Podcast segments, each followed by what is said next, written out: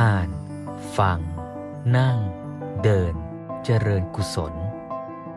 สี่สั้นสามตามรอยอริยวินัย ร่วมกันศึกษาธรรมะ น้อมนำสู่การปฏิบัติในทุกขณะของชีวิต เพื่อพัฒนาภายในแห่งตนและสังคมส่วนรวม เรายังอยู่ในซีรีส์อริยวินัย ตอนนี้เรามาถึงหัวข้อสุขภาวะองค์รวมแนวพุทธ นะเราได้ฟังได้อ่าน หนังสือสุขภาวะองค์รวมแนวพุทธไปแล้วหลวงพ่อสมเด็จเล่าว่าบอกว่าสุขภาวะองค์รวมเนี่ยต้องดูหมดทั้งในแง่ของตัวมนุษย์ด้วย แล้วในสังคมด้วย ถ้าตัวมนุษย์มีปัญหามีกิเลสมาก สังคมก็แย่เพราะฉะนั้นคำว่าสุขภาวะเนี่ยไม่ได้หมายเอาเฉพาะสุขภาพร่างกายแล้วล่ะ แต่หมายถึงทั้งกายและใจของตัวมนุษย์ด้วย และยังเกี่ยวข้อง การที่มนุษย์นั้นน่ะจะไปสัมพันธ์กับเพื่อนมนุษย์ คือสังคมด้วย แล้วก็การที่มนุษย์จะไปเกี่ยวข้องสัมพันธ์กับโลกหรือสิ่งแวดล้อมด้วย เพราะว่าถ้าทั้งหมดนี้มันไม่อยู่ในสภาพที่ดี สุขภาวะที่ดีอย่างเป็นองค์รวมจริง ๆ มันก็เกิดขึ้นไม่ได้ เช่นว่า เราอาจจะร่างกายแข็งแรงก็จริงอะแต่ว่าจิตใจนี่ เต็มไปด้วยความโกรธหงุดหงิดเครียดกังวลเนี่ย อย่างนี้ก็เรียกว่าสุขภาวะองค์รวมคงไม่ได้ เรียกว่าไม่ใช่สุขภาพ สุขภาวะที่ดี หรือต่อให้กายดีใจดีก็จริง แต่สัมพันธภาพกับคนรอบข้าง เต็มไปด้วยความทะเลาะเบาแว้งเห็นสายตากันก็จิตใจขุนมัวเศร้าหมองจะพูดจะจาอะไรกันก็ต้องระมัดระวังถ้อยคำกลัวจะโกรธกลัวจะหงุดหงิดกัน อย่างนี้ก็เรียกว่า สภาวะอย่างนี้สุขภาวะอย่างนี้ก็ยัง ไม่ใช่สุขภาวะที่ดี หรือในแง่ของเรากับสิ่งแวดล้อม ถ้าเรายังอยู่ในที่ที่ท่ามกลางไปด้วยมลพิษ อยู่ในที่ที่สิ่งแวดล้อมเป็นภัยเป็นอันตรายต่อชีวิต อย่างนี้ก็เป็นสุขภาวะที่ไม่ดี เพราะฉะนั้นเราก็ต้องมาช่วยกันพัฒนาทั้งในตัวเราและในระดับสังคมส่วนรวมด้วย แล้วก็จะเห็นว่าไม่ว่าจะพูดเรื่องการศึกษาแนวพุทธ การปกครองแนวพุทธเศรษฐศาสตร์แนวพุทธสุขภาวะองค์รวมแนวพุทธทั้งหมดเนี่ยมันก็ไปจบที่เดียวกันหมด คือการจัดสรรวางระบบสังคม เพื่อสุดท้ายให้มนุษย์และสังคมนั้นน่ะพัฒนาตัวเองได้อย่างเต็มศักยภาพ ไม่ใช่แค่การศึกษาเพื่อให้คนมีอาชีพ แต่ต้องพัฒนาคนด้วย ไม่ใช่แค่การศึกษา เพื่อให้คนมาแข่งกัน แต่คนต้องประสานกันด้วย สุขภาวะองค์รวมก็เหมือนกัน ไม่ใช่แค่ทำให้คนแต่ละคนแข็งแรงแล้วจบ แต่ต้องทำให้คนนั้นเนี่ยพัฒนาตัวเองไปสู่สภาพที่เป็นสุขสมบูรณ์และสุขสมบูรณ์คืออะไรนิพพานเนี่ยอ่าแต่สุขนิพพานนี่ไม่ได้หมายความว่าแม็กซิมัยสุขเวทนานะ แต่สุขนิพพานนี่หมายความว่าสภาวะที่ไม่เกิดทุกข์อีกเลย ก็คือ สามารถจัดการกับกิเลสตัณหาได้อย่างสมบูรณ์ ได้อย่างสิ้นเชิงเพราะฉะนั้นเราก็ต้องมาช่วยกันพัฒนาทั้งตัวเราแล้วก็สังคมด้วยถ้า ตัวเราหรือสังคมไม่ดีก็จะส่งผลซึ่งกันและกัน คราวนี้ในแง่ของธรรมบรรยายวันนี้ก็ยังอยู่ในหัวข้อเรื่องฟื้นสุขภาวะยามสังคมวิกฤต ตอนที่สองครึ่งหลังนะซึ่งในครึ่งแรกคราวที่แล้วเนี่ย หลวงพ่อสมเด็จชวนให้เราเห็นว่า เราต้องเอาทำเป็นใหญ่ ต้องใส่ใจที่จะพิจารณาสิ่งทั้งหลายตามเป็นจริง ต่อเนื่องมาจากตอนแรกว่าให้เราเป็นฝ่ายที่จะลงมือทำไม่ใช่ว่าเป็นฝ่ายตั้งรับ เมื่อเกิดทุกข์เกิดปัญหา ต้องพิจารณา แล้วก็ดำเนินการสิ่งนั้นตามเป็นจริง ไม่ว่าจะเป็นเรื่องสังคมเรื่องการเมือง ไม่ใช่ว่าเบื่อนายแล้วก็เลยไม่ทำอะไรแต่ว่าเราต้องเป็นฝ่ายศึกษาแม้สิ่งนั้นมันจะเป็นปัญหาก็ตาม ถ้าสิ่งนั้นเป็นปัญหาแล้วเราไม่จัดการแก้ไข ก็กลายเป็นแย่ เราเองก็เป็นส่วนหนึ่งในเหตุปัจจัยที่จะทำให้สังคมนั้นดีหรือร้าย ถ้าเราเป็นเหตุปัจจัยที่ไม่ทำอะไร หรือเผลอทำในทางที่ให้มันแย่ลง อย่างนี้นี่โอกาสที่สังคมจะดีก็คงยาก แต่ถ้าเราช่วยกันคนละนิดคนละหน่อย ตามที่เราทำได้ สังคมโดยรวมมันก็ดีขึ้นทีละหน่อยทีละนิดนั่นแหละนะเพราะฉะนั้นอะไรที่เราเห็นว่ามันผิดพลาด ซึ่งบางทีเราก็อาจจะเป็นส่วนหนึ่งในความผิดพลาดนั้นนะ ที่ทำให้โลกมันร้อน ที่ทำให้การทุจริตคอร์รัปชันความเห็นแก่ตัว มันเกิดมีอยู่ในสังคมนี้ เราก็อาจจะต้องกลับมาแก้ไขไอ้การกลับมาเห็นตามเป็นจริง เอาทำเป็นใหญ่ ไม่เอาตัวเองเป็นที่ตั้ง ผิดก็แก้ไข พัฒนาปรับปรุง มันคือกระบวนการพัฒนานะ พัฒนาทั้งตัวเราด้วย และพัฒนาสังคมนี้ด้วย เพราะฉะนั้น วันนี้เราจะต้องชวนกัน เพื่อที่จะกลับมาเห็นตัวเราเอง เอาทำเป็นใหญ่ แก้ไขสิ่งผิด แล้วก็พัฒนาตัวเอง ให้ไปสู่สภาวะที่ ดีที่สุดที่เราจะเป็นได้ให้ได้ ส่วนจะพัฒนายังไง เดี๋ยวเรามาดูด้วยกัน ในธรรมบรรยายวันนี้ เรื่องฟื้นสุขภาวะยามสังคมวิกฤต ตอนที่สองครึ่งหลัง ถ้าพร้อมแล้วก็ชวนโยมได้ตั้งใจ สดับรับฟังธรรมบรรยายร่วมกัน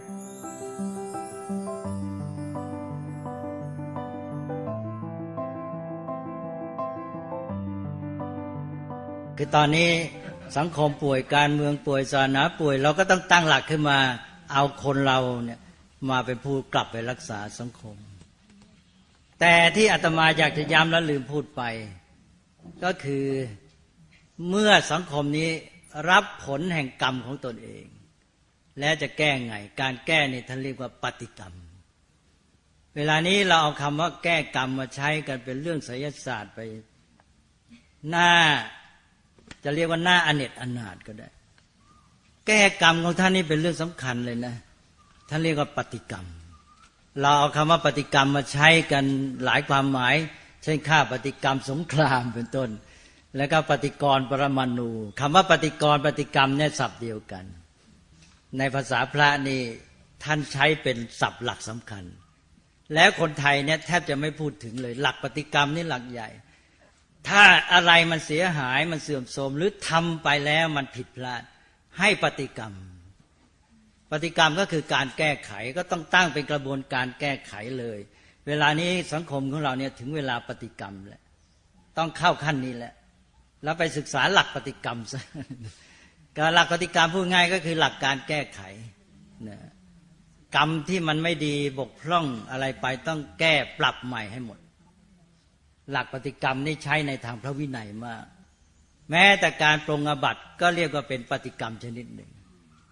ก็แทบจะเป็นขั้นต้นเลยของปฏิกรรม การปวารณาสังฆกรรมนั่นก็เป็นปฏิกรรม แล้วก็ถ้ามีพระองค์ใดองค์หนึ่งไปทำผิดต่อพระพุทธเจ้า มาขออภัยพุทธเจ้าก็ให้ปฏิบอกว่าปฏิกรรมซะปฏิกรรม การแก้ไข เราไม่รู้จักใช้ แล้วก็ปัญหาสำคัญที่สุดนี่ในแง่หนึ่งก็คือหลักในการแก้ไข ในเมื่อบอกว่าสังคมไทยหรือคนไทยเรากำลังรับผลที่สมกับกรรมของตน กรรมของตนก็คือกรรมของคนทั้งสังคมนี้ที่ทำกันมา เป็นเวลายาวนาน ก็ทำไงก็เป็นปัญหาคน เป็นปัญหาคนลึกลงไปปัญหาคุณภาพคน ก็ต้องเอากันให้จริงจังเรื่องการพัฒนาคน การแก้ปัญหาพัฒนาคุณภาพของคนในเรื่องใหญ่ที่สุดสังคมไทย เวลานี้สังคมไทยนี่เป็นสังคมที่หนึ่งอ่อนแอมาก อ่อนแออย่างยิ่ง อ่อนแอทางกายยังไม่เท่าไหร่กายพอมีกำลังอยู่ แต่อ่อนแอทางจิตใจหนึ่งละ ไม่มีกำลังใจ อ่อนแอที่ร้ายที่สุดอ่อนแอทางปัญญา ถ้าอ่อนแอทางปัญญาแล้วแย่ที่สุดเลย สังคมจะเอาดีไม่ได้ ต้องมีความเข้มแข็งทางปัญญา สร้างความเข้มแข็งทางปัญญาขึ้นมาแล้วจะไปได้ ความเข้มแข็งทางจิตใจและอะไรจะตามมาหมดเลยนี่สังคมของเรานี่แสดงสภาวะอ่อนแออย่างไรหนึ่งความรุนแรง ความรุนแรงแสดงถึงความอ่อนแออ้าวความรุนแรงเกิดจากความอ่อนแอ ขอตั้งเป็นข้อศึกษาไว้ จริงไม่จริง ความรุนแรงเกิดจากความอ่อนแอ คนอ่อนแอไม่มีทางที่จะรักษาใจเข้มแข็งเขาต้องวู่วามต้องแสดงออกอะไรต่ออะไรไปเกิดเป็นความรุนแรงขึ้นมา เพราะความอ่อนแอ นั้นคนของเราไม่มีความเข้มแข็ง แล้วก็อ่อนแอปล่อยตัวไปตามกระแสการเสพบริโภคไม่ได้มีความยับยั้งพิจารณาทางปัญญา แล้วก็ไม่มีความอดทนเข้มแข็งที่จะรอผลจากการกระทำของตนเอง คนเราต้องอยู่ด้วยความหวัง มีความหวังก็ดีแล้ว แต่อย่าหวังแต่ต้องก่อน ต้องหวังผล ต้องรอหวังผลจากการกระทำของตน ต้องหวังรอผลจากการกระทำของตน ไม่ใช่ หวังรอผลจากเทวดาโดนบันดาลหรือว่าหวังผลจากคนเขาบันดาลให้ หวังผลที่คนอื่นบันดาลให้นี้แสดงว่าอ่อนแอ นี่สังคมไทยนี่เป็นสังคมเวลานี้เป็นสังคมรอผลโดลบันดาล จะเป็นสังคมที่เทวดาบันดาล หรือสังคมมนุษย์บันดาลก็แล้วแต่ ก็เป็นเรื่องที่ใช้ไม่ได้ ต้องมีความเข้มแข็ง ถ้าเราจะให้สังคมเข้มแข็ง เราก็จะต้องให้คนเนี่ย มีความเข้มแข็งที่จะรอผลจากการกระทำของตน แล้วเขาก็มีความหวังจากการกระทำถ้าหวังผลจากการกระทำและรับรองเดินหน้าแน่พุทธศาสนาเป็นศาสนาแห่งการกระทำพระพุทธเจ้าตรัสไว้เลย เราเป็นกรรมวาที เราเป็นวิริยะวาที เราเป็นผู้สอนหลักแห่งการกระทำเราเป็นผู้สอนหลักแห่งความเพียรพยายามเนี่ยคือท่านจะเอาสองคำนี้เป็นชื่อพุทธศาสนาก็ได้นะ พระพุทธเจ้าตรัสไปเลย เราเป็นกรรมวาทีเราเป็นวิริยะวาที ก็นี่คือชื่อพุทธศาสนา พุทธศาสนาก็เป็นเรียกสั้น ๆว่า กรรมวาดวิริยวาดเป็นศาสนาให้การกระทำเป็นศาสนาให้ความเพียรพยายาม ถ้าคุณไปหวังผลจากเทวดาโดนบันดาลก็แสดงว่าหมดหล่นจากพุทธศาสนาแล้วนะแล้วเวลานี้สังคมไทยเป็นไง รอผลโดนบันดาล ไม่อยากทำอะไรแต่อะไร ก็กลายเป็นคนเปลี่ยไม่มีกำลัง แล้วคนอ่อนแออย่างนี้ชุมชนก็อ่อนแอ สังคมก็อ่อนแอมันจะไปไหวยังไง เพราะนั้น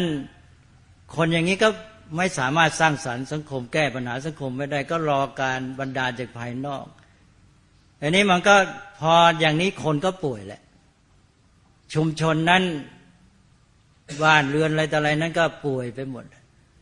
ป่วยป่วยด้วยความอ่อนเปลี้ยใช่ไหมความอ่อนแอเปลี้ยไม่มีกำลังถือเป็นความป่วยอย่างหนึ่ง อันนี้เขาอ่อนเปรี้ยไปหมด ก็เป็นคนป่วย พอชาวบ้านชุมชนชาวบ้านหมู่บ้านป่วย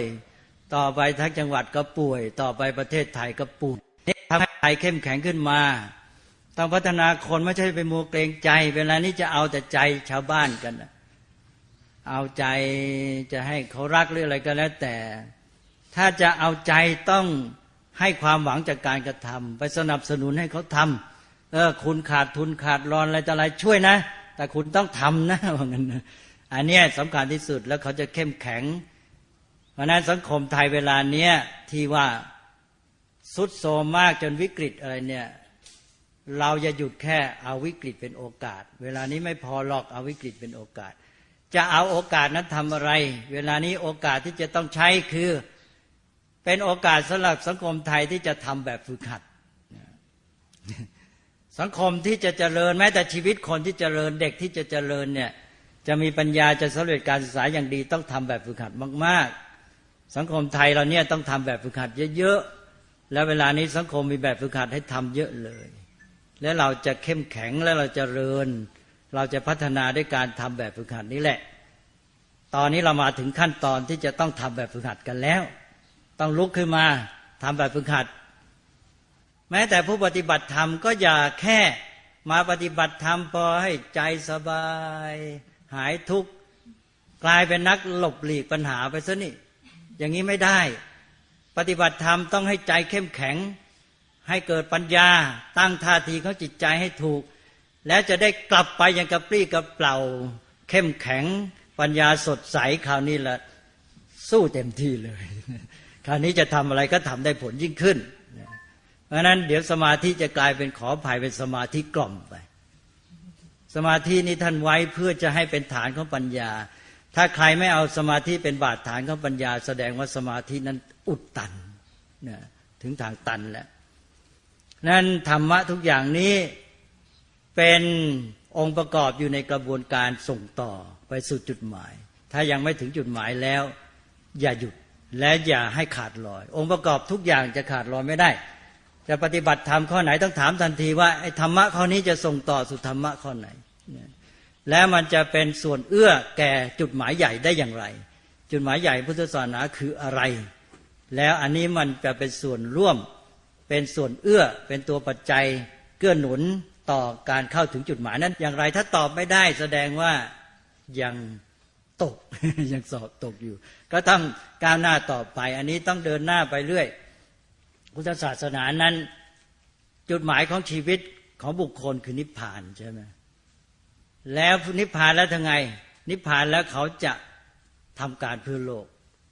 เพราะว่าเขาไม่มีอะไรต้องทำเพื่อตน นิพพานคืออะไรตอบได้หลายแง่ นิพพานในแง่หนึ่งคือ ผู้ที่หมดกิจที่ต้องทำเพื่อตนเอง ไม่มีอะไรต้องทำเพื่อตัวเองแม้แต่ความสุข เออว่างั้นนะหมายความว่าความสุขมันก็เต็มอยู่แล้ว คนธรรมดานี่เขาต้องหาความสุข พระอรหันต์เป็นผู้มีความสุขอยู่ในใจ เต็มเปี่ยมตลอดเวลา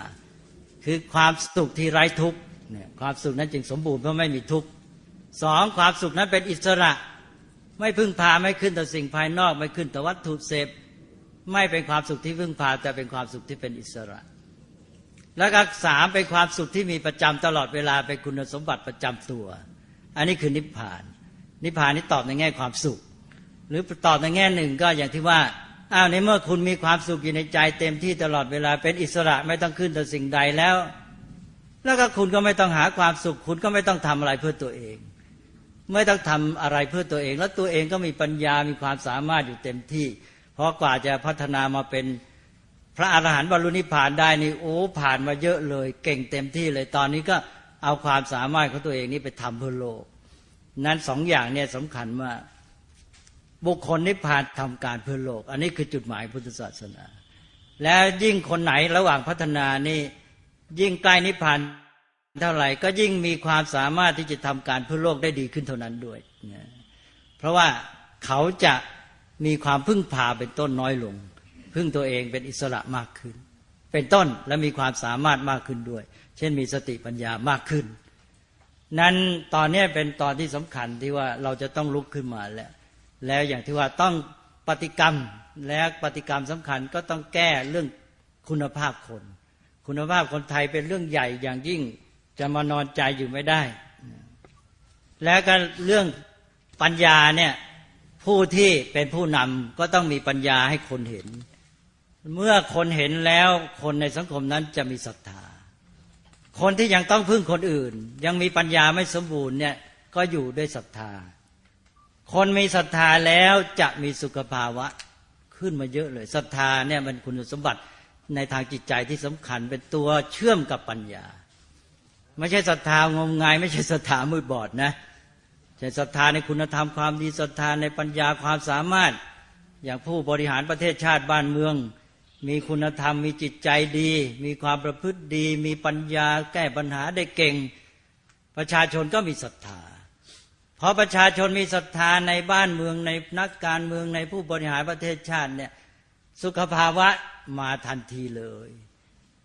เวลานี้ที่มันเป็นปัญหาสุขภาวะมากมาย เพราะปัญหาหนึ่งคือขาดศรัทธาศรัทธาเวลานี้กระปรกกระเปรี้ยเสื่อมหรือถ้าจะไม่มี ใช่ไหมเลยพรเนี่ยวิกฤตศรัทธาก็คือการขาดศรัทธา เวลานี้คนไม่มีศรัทธา เวลาเห็นพระแล้วไม่ศรัทธาใจเราก็เสีย เวลาเห็นผู้บริหารประเทศชาติ ไม่มีศรัทธาใจเราก็เสีย แล้วก็ขาดความเชื่อมั่นต่อวิถีชะตากรรมของสังคมเลยต่ออะไรเป็นต้น มันก็หมดแหละสุขภาวะ มันก็ หงอยเหงาเศร้า หม่นหมองอะไรต่ออะไรไปหมดหดหิวท้อแท้ แต่ถ้าเรามีศรัทธาขึ้นมานะ เห็นท่านผู้ที่ทำงานเป็นผู้นำมีจิตใจดี มีปัญญาอะไรต่ออะไรความสามารถเจตนาสุจริตทำอะไรต่ออะไรตั้งใจเพื่อประชาชนทำการเพื่อประโยชน์สุขแก่สังคมอย่างแท้จริงเนี่ยศรัทธามันมา เพราะศรัทธามานี่ใจเขาเนี่ยหายป่วย เพราะนั้นศรัทธานี่เป็นตัวสำคัญที่จะเชื่อตัวเชื่อม ระหว่างนี้ในขณะที่เราทุกคนเนี่ยจะต้องพยายามแก้ปัญหากับสังคมเนี่ยก็จะมีตัวเชื่อมอันหนึ่ง ซึ่งผู้ที่ทำหน้าที่บริหารบ้านเมือง จะช่วยประเทศชาติได้มาก แม้แต่เพียงขั้นต้นเนี่ยก็คือสร้างศรัทธาขึ้นมา พอสร้างศรัทธาขึ้นมาได้ก็ประชาชนใจดี ก็หายป่วย หายป่วยขั้นที่หนึ่งต่อไปแล้ว ประชาชนก็จะร่วมมือ ในการที่จะแก้ปัญหาของสังคมประเทศชาติด้วยด้วยศรัทธานั้น เพราะฉะนั้นศรัทธานี้ก็เป็นเรื่องสำคัญ แล้วศรัทธานั้นก็จะช่วยให้เราเนี่ยมาฟังกัน ฟังสิ่งที่ดีงามแล้วก็ได้ปัญญาศรัทธาก็เป็นสะพานไปสู่ปัญญาเพราะฉะนั้นเวลานี้ต้องระวังไอ้เรื่องนี้สังคมของเรากำลังอ่อนเปลี้ยได้เรื่องสภาพทั่วไป ที่ขอย้ำอีกครั้งหนึ่งก็คือ เรื่องสภาพรอผลดลบันดาลนะรอเทวดามาบันดาลให้ นี่ถ้าไม่ใช่เทวดาในสวรรค์ก็จะอาจจะเป็นเทวดามนุษย์ อย่างนี้ก็แล้วแต่ ก็ต้องระวังทางนั้นแหละ เทวดา เทวดาดีท่านไม่มัวให้รอผลดลบันดาลอ้าวอย่างนิทานิศพเทวดาดีเนี่ยท่านต้องระวังเรื่องคุณธรรมด้วย เหมือนอย่างเรื่องท้ามหาชนกที่ในหลวงทรงพระราชนิพนธ์พระนางมานีเมฆขลานั้นเป็นเทวดา และท่านจะมาช่วยท้ามหาชนก เพราะอ้อนวอนก็เปล่า มหาชนกนั้นเป็นคนที่ไม่ยอมอ้อนวอนเทวดา ตอนที่เรือแตกน่ะคนทั้งหลายก็พิไรลำพันธ์โศกเศร้าปริเทวนาการบ้างก็อ้อนวอนเทวดาให้มาช่วยกันต่าง ๆ มหาชนกไม่เอาด้วย ใช้ปัญญาเราจะไปอยู่จุดไหนของเรือเวลาเรือล่มลงท้องทะเลแล้วจะอยู่ได้ดีที่สุด แล้วจะเตรียมตัวอะไรมั่ง มีไม้มีอะไรสำหรับเกาะอะไรต่ออะไรไปเตรียมตัว เต็มที่เลยนี่ใช้เวลาให้เป็นประโยชน์ตอนวิกฤตใช่ไหมเนี่ยใช้ปัญญาแก้ปัญหายามวิกฤตท้ามหาชนกก็ไปอยู่ในจุดที่ดีที่สุดพอเรือล่มลงไปพวกออนวอนเทวดาตายหมด ก็ท้ามหาชนกอยู่มหาชนกก็อยู่ได้จะเจ็ดวัน ก็ยังไม่เห็นฝั่งแต่ก็ไม่หยุดความเพียรนางมณีเมฆขลานั้นเป็นเทวดารักษามหาสมุทรเห็นเข้าก็เลยมาดู เพราะว่ามีหน้าที่ดูแลรักษาท้องมหาสมุทร ก็มาเยาะเย้ยตอนแรกก็มาเยาะเย้ยว่ายน้ำไปทำไมเจ็ดวัน แล้วยังไม่เห็นฝั่งตายเปล่าเลยนะก็เลยเกิดเป็นการสนทนาระหว่างท้ามหาชนกกับนางมณีเมฆลา แล้วก็ท้ามหาชนกก็พูดจาเห็นว่ามนุษย์นี่ต้องทำความเพียรไป ยังไม่ตายถึงจะไม่เห็นทางก็ต้องทำความเพียรเท่าที่ปัญญาตัวเองจะมองเห็นได้ทำไปจนถึงที่สุด ตายแล้วไม่เป็นหนี้ใครว่างั้น นี่พูดไปจนกระทั่ง นางมณีเมฆขลาเลื่อมใสนะมณีเมฆขลาก็เลยพาขึ้นฝั่งไปนะอันเนี้ยเป็นคติทางพุทธศาสนาต้องให้ใช้ความเพียรของตนเองให้เต็มที่เทวดาก็เหมือนกับผู้ใหญ่ทั้งหลาย จะช่วยก็ต้องช่วยคนที่เขาทำความดีใช่ไหมแล้วก็มนุษย์คนนี้แกก็ไม่ไปอ้อนวอนเทวดาเลยนะแกก็ทำหน้าที่ของตัวเองไป แล้วผู้ใหญ่นี่ที่ดีก็เห็นคุณค่าก็มาช่วยกันเลยทำนองเนี้ย อันนี้หรืออย่างอีกเรื่องหนึ่งก็คือเรื่องชาวนาคนหนึ่ง เกวียนหัก เกวียนหักก็ไปอ้อนวอนเทวดา เทวดาดีมาท่านบอกคุณมีบาทำไมไม่เอาบาแบกทูบเกวียนล่ะใช่ไหมอันนี้เทวดาดี เทวดาดีก็ก็สอนให้คำสอนให้รู้จักพึ่งตนเอง อย่างนี้เป็นต้นไอ้เทวดาที่มันจะไม่ดีเนี่ยก็เทวดาหวังผลจะเอาไว้ในอำนาจของตน ทวดาที่หวังผลจะเอาคนไว้ในอำนาจของตนให้อยู่ใต้อำนาจเนี่ยเขาเรียกว่ามารอ้าวมารนี่แหละแกก็มีอาวุธสำคัญ อุปกรณ์สำคัญสองอัน คือเบ็ดกระบ่วง เบ็ดก็สำหรับติดเหยื่อล่อใช่ไหมอย่างเวลาเนี้สังคมไทยก็ติดเหยื่อล่อที่เบ็ดกันเยอะแยะไปหมดเลยเนี่ยเนี่ยก็ติดบ่วงมารมารก็เอาบ่วงมารัดไปทีนะตกลงว่า มารก็คือเทวดาที่มีอำนาจสูง เทวดาชั้นสูงมากชั้นปรนิมิตวสวัสดี แล้วเทวดาท่านเนี้ย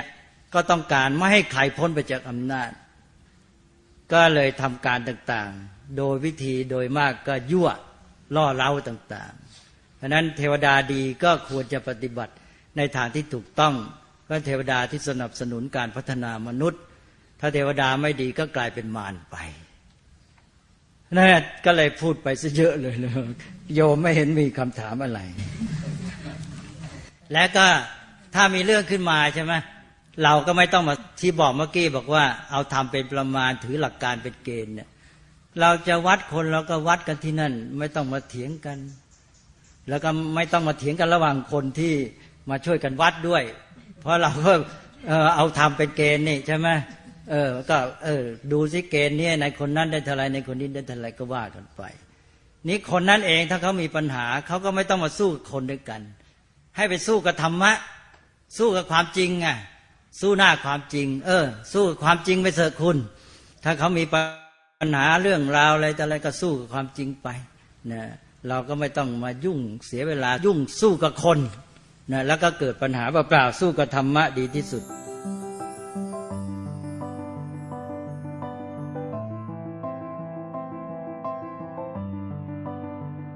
จบไปนั้นเป็นครึ่งหลังของธรรมบรรยาย เรื่องฟื้นสุขภาวะยามสังคมวิกฤตตอนที่สองหลวงพ่อสำเร็จชวนให้เราเห็นว่า เราจะต้องฝึกพัฒนาตนเอง ฝึกทั้งในแง่จิตใจเราให้เป็นบาดฐานต่อปัญญา แล้วก็ เมื่อเรารู้ความจริง มีความเข้มแข็งทั้งจิต มีความเข้มแข็งปัญญา เราก็จะไปมีท่าทีต่อโลก ได้อย่างดี บุคคลนิพพานทำการเพื่อโลก ไม่ใช่ว่านิพพานแล้วหนีโลก แต่ในทางตรงกันข้าม ถ้าใจคนก็ไม่ดี คิดเอารัดเอาเปรียบ ปัญญาก็ไม่มี เราก็คือคนที่อ่อนแอ จิตใจก็แย่ขาดปัญญา เราก็จะเป็นเหตุในการทำให้สังคมนี้อ่อนแอ ไม่เข้มแข็ง เพราะฉะนั้นก็ต้องชวนกันในการที่จะลงมือกระทำหลักสำคัญของพุทธศาสนาก็คือการลงมือทำศรัทธาในศักยภาพของตัวเองนะไม่ใช่ว่าศรัทธาในพระพุทธเจ้าแล้วรอให้พระพุทธเจ้าช่วย แต่ศรัทธาในพระพุทธเจ้าในความหมายว่าพระพุทธเจ้าเป็นมนุษย์ฝึกตนได้ เราก็ต้องฝึกเช่นกัน แล้วเราก็จะเข้มแข็งเราจะเก่งด้วยการลงมือทำแล้วก็ฝึก ในการจัดการกับปัญหาทุกอย่างที่เกิดขึ้นในชีวิต ซึ่งก็สอดคล้องกับหนังสือวันนี้ที่กิจกรรมชวนอ่านชวนทำชวนอ่านหนังสือเรื่องโพชฌงพุทธวิธีในการรักษาสุขภาพคำว่าสุขภาพในที่นี้ก็น่าจะเป็นสุขภาวะที่ไม่ได้หมายถึงแค่ด้านกายด้วย แต่ว่าโพชฌงนี้จะเป็นองค์ธรรมในการที่จะพัฒนาสุขภาวะ ไม่ว่าจะเป็นร่างกาย ไม่ว่าจะเป็นจิตใจ ไม่ว่าจะเป็นทุกไหนๆจนกระทั่งทุกสูงสุดก็คือ ทุกทุกอริยสัจที่เป็นพื้นฐานของทุกสรรพสิ่ง ถ้าเรามีองค์ธรรมนี้เราก็จะสามารถจัดการกับความทุกข์ จัดการกับเหตุของความทุกข์จนถึงความสุขที่แท้จริง คือการสิ้นเหตุแห่งทุกข์ อย่างสิ้นเชิงได้ องค์ธรรมสำคัญก็เริ่มตั้งแต่มีสติ มีสติ ในการที่จะระลึกรู้สิ่งที่ปรากฏตรงหน้าตามเป็นจริง เช่นว่ารถชน หรือรู้ข่าวว่าเจ็บป่วย หรือมีอาการไม่สบาย ถ้าเราจิตใจตื่นตระหนกกังวลขาดสติ ความสามารถในการที่เราจะจัดการกับสถานการณ์นั้น ก็แย่ หวาดวัน หวาดกลัว ตกใจ ขาดสติ เพราะฉะนั้นสิ่งสำคัญขั้นแรกก็ต้องมีสติ เมื่อมีสติแล้วก็ใช้ปัญญาพิจารณา เรียกว่าธรรมวิจัย คือศึกษาตามเป็นจริง ว่าอาการโรคที่เป็นนั้นเป็นยังไงอุบัติเหตุที่เกิดขึ้น เราทำอะไรได้ ต้องติดต่อใครยังไง พิจารณาตามเป็นจริง เมื่อพิจารณาเห็นตามเป็นจริง ก็จะรู้ทางดำเนินว่า ควรจะจัดการทํำยังไง คราวนี้ก็ต้องลงมือทำด้วยความภาคเพียรวิริยะ เมื่อลงมือทำด้วยความวิริยะก็ค่อย ๆ เกิดผลตามสมควรแก่เหตุที่ทำอย่างน้อยก็เห็นทางว่าทำอะไรได้ หรือแม้แต่ทำไปแล้วไม่ได้ ก็เห็นทางว่าจะต้องแก้ไขยังไง จิตใจจากที่เคยว้าวุ่นกังวลกลัว ก็ค่อยๆ เป็นจิตใจที่จะเห็นตามเป็นจริง มีความสงบมีความระงับ มีปิติเกิดขึ้น จิตใจผ่อนคลายสบาย มีปัสสัทธิ มีความสุขเกิดขึ้นทีละเล็กทีละน้อย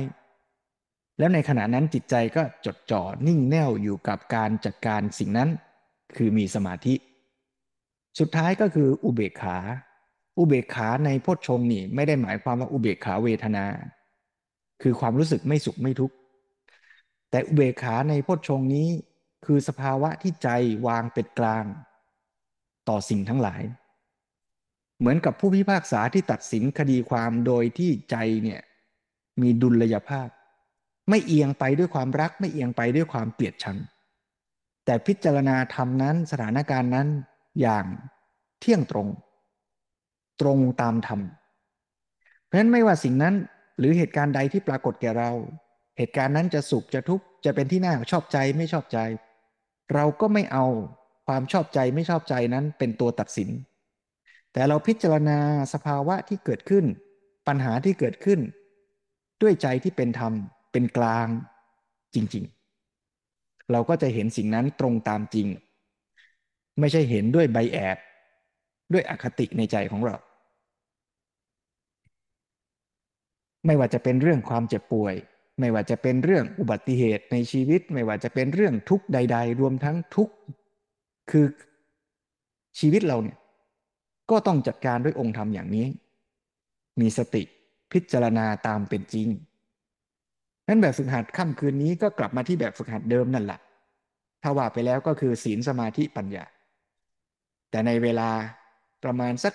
สิบห้านาทีจากนี้ เราน่าจะได้ฝึกกัน ในการที่จะฝึกมีสติ เป็นสำคัญเลยล่ะ แล้วเราก็จะพิจารณาสภาวะธรรมใด ๆ ก็ตามที่เกิดขึ้นกับเรา วันนี้เราซ้อมก่อนยังไม่ต้องเอาถึงขั้นว่าประสบอุบัติเหตุ ยังไม่ต้องเอาถึงขั้นว่าเจ็บป่วยล้มตาย แต่ว่าเอาสภาวะ อะไรก็แล้วแต่ที่เกิดขึ้นกับชีวิตเราตอนนี้ จะเป็นลมเย็นที่พัดกระทบ ก็รับรู้มันด้วยใจเป็นกลาง ไม่ต้องไปหวั่นไหวว่าโอ้เย็นสบายดีจังฉันอยากได้สุขอย่างนี้นานๆ นี่ ใจไม่เป็นกลางแล้ว ไม่ว่าจะเกิดอาการปวดปวดตึงๆ เจ็บเจ็บ หนักๆเกิดขึ้น ที่ร่างกายก็รับรู้ มีสติรับรู้ พิจารณาด้วยปัญญา วางใจเป็นกลาง จิตใจผ่องใสเบิกบาน มีปิติปัสสัทธิ มีสมาธิจดจ่อมีวิริยะความเพียรในการที่จะพิจารณา สิ่งนั้นด้วยจิตใจที่แก้วกล้าอาจหาร ไม่ย่นย่อระท้อถอย เราจะมาเจริญองค์ธรรมเหล่านี้ พื่อที่จะเห็นสิ่งทั้งหลายตามเป็นจริง พัฒนาจิต เพื่อนำไปสู่ปัญญา ไม่ใช่พัฒนาจิตลอยๆ ด้วนๆ แล้วจบ แต่เป็นการฝึกจิตให้มีสติ เพื่อพิจารณาสิ่งตามเป็นจริง ให้เกิดปัญญา ปัญญานั่นเองจะเป็นปัจจัยสำคัญในการที่ทำให้เรารู้แล้วเราก็จะได้ไม่ปรุงแต่งให้เป็นกิเลสตัณหา ไม่ไปเผลอยึดเผลออยากในสิ่งทั้งหลายที่มัน เป็นไปตามปัจจัยธรรมชาติ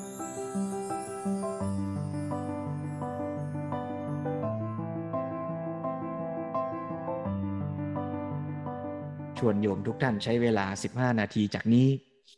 ฝึกเจริญสติและพัฒนาองค์ธรรมแห่งการตรัสรู้ให้เกิดมีขึ้น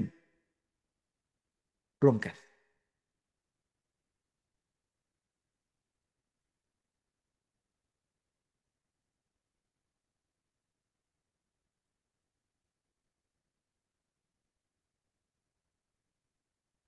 จะปรับให้อยู่ในอิริยาบถทที่ผ่อนคลายสบาย รับรู้อาการที่ปรากฏทางกายและใจ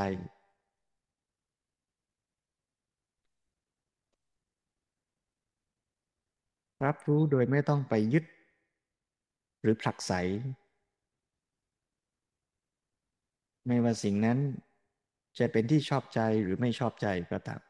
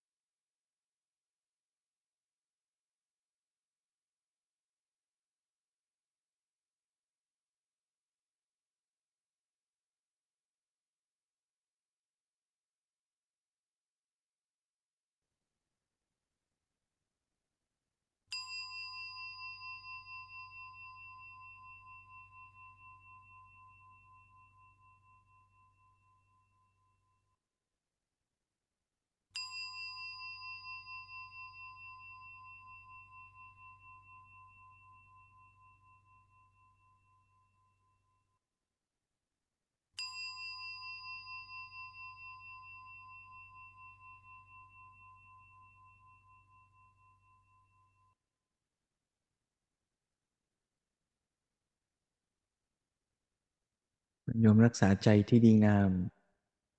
และเมื่อใจของเรามีความเข้มแข็ง มีความตั้งอกตั้งใจที่ดีงาม ก็ขอให้ใจที่ดีงามนี้เป็นบาดฐานในการที่เราจะได้พัฒนาชีวิต พัฒนาพฤติกรรมจิตใจและปัญญาของเรา ยิ่งยิ่งขึ้นไป ทั้งในค่ำคืนนี้ ในวันพรุ่งนี้ตื่นมา ก็ให้เรามีกำลัง ที่จะได้เรียนรู้ฝึกฝนพัฒนาตัวเอง และเมื่อเราอยู่ในโลก อยู่กับครอบครัว อยู่กับที่ทำงานอยู่บนท้องถนน ก็ชวนให้เราเป็นปัจจัยดี ๆ ที่จะส่งต่อ ที่จะเกื้อกูล ต่อโลกใบนี้ อย่างเต็มกำลังความสามารถ หลวงพ่อสมเด็จบอกว่าบุคคลนิพพานทำการเพื่อโลก ถึงแม้ถ้าวันนี้เรายังไม่บรรลุนิพพานยังไม่เป็นพระอรหันต์ แม้เราจะเป็นปุถุชน เราก็เป็นกัลยาณปุถุชน เป็นคนที่ดีในความหมายว่าพยายามพัฒนาตัวเองด้วย แล้วเราก็จะเป็นกัลยาณมิตรที่จะเกื้อกูลต่อโลกไว้นี้ ต่อผู้คน ต่อทุกสรรพชีวิต เราก็จะร่วมกันเป็นปัจจัยเล็กๆ ที่ดีงาม ให้โลกใบนี้ไม่ว่า ปัจจุบัน จะเสื่อม จะสุด จะดีจะร้ายเพียงไหนก็ตามละเราก็จะเป็นปัจจัยให้มันดีขึ้น เท่าที่เราจะทำได้ ในช่วงเวลาที่เรามีชีวิตอยู่บนโลกใบนี้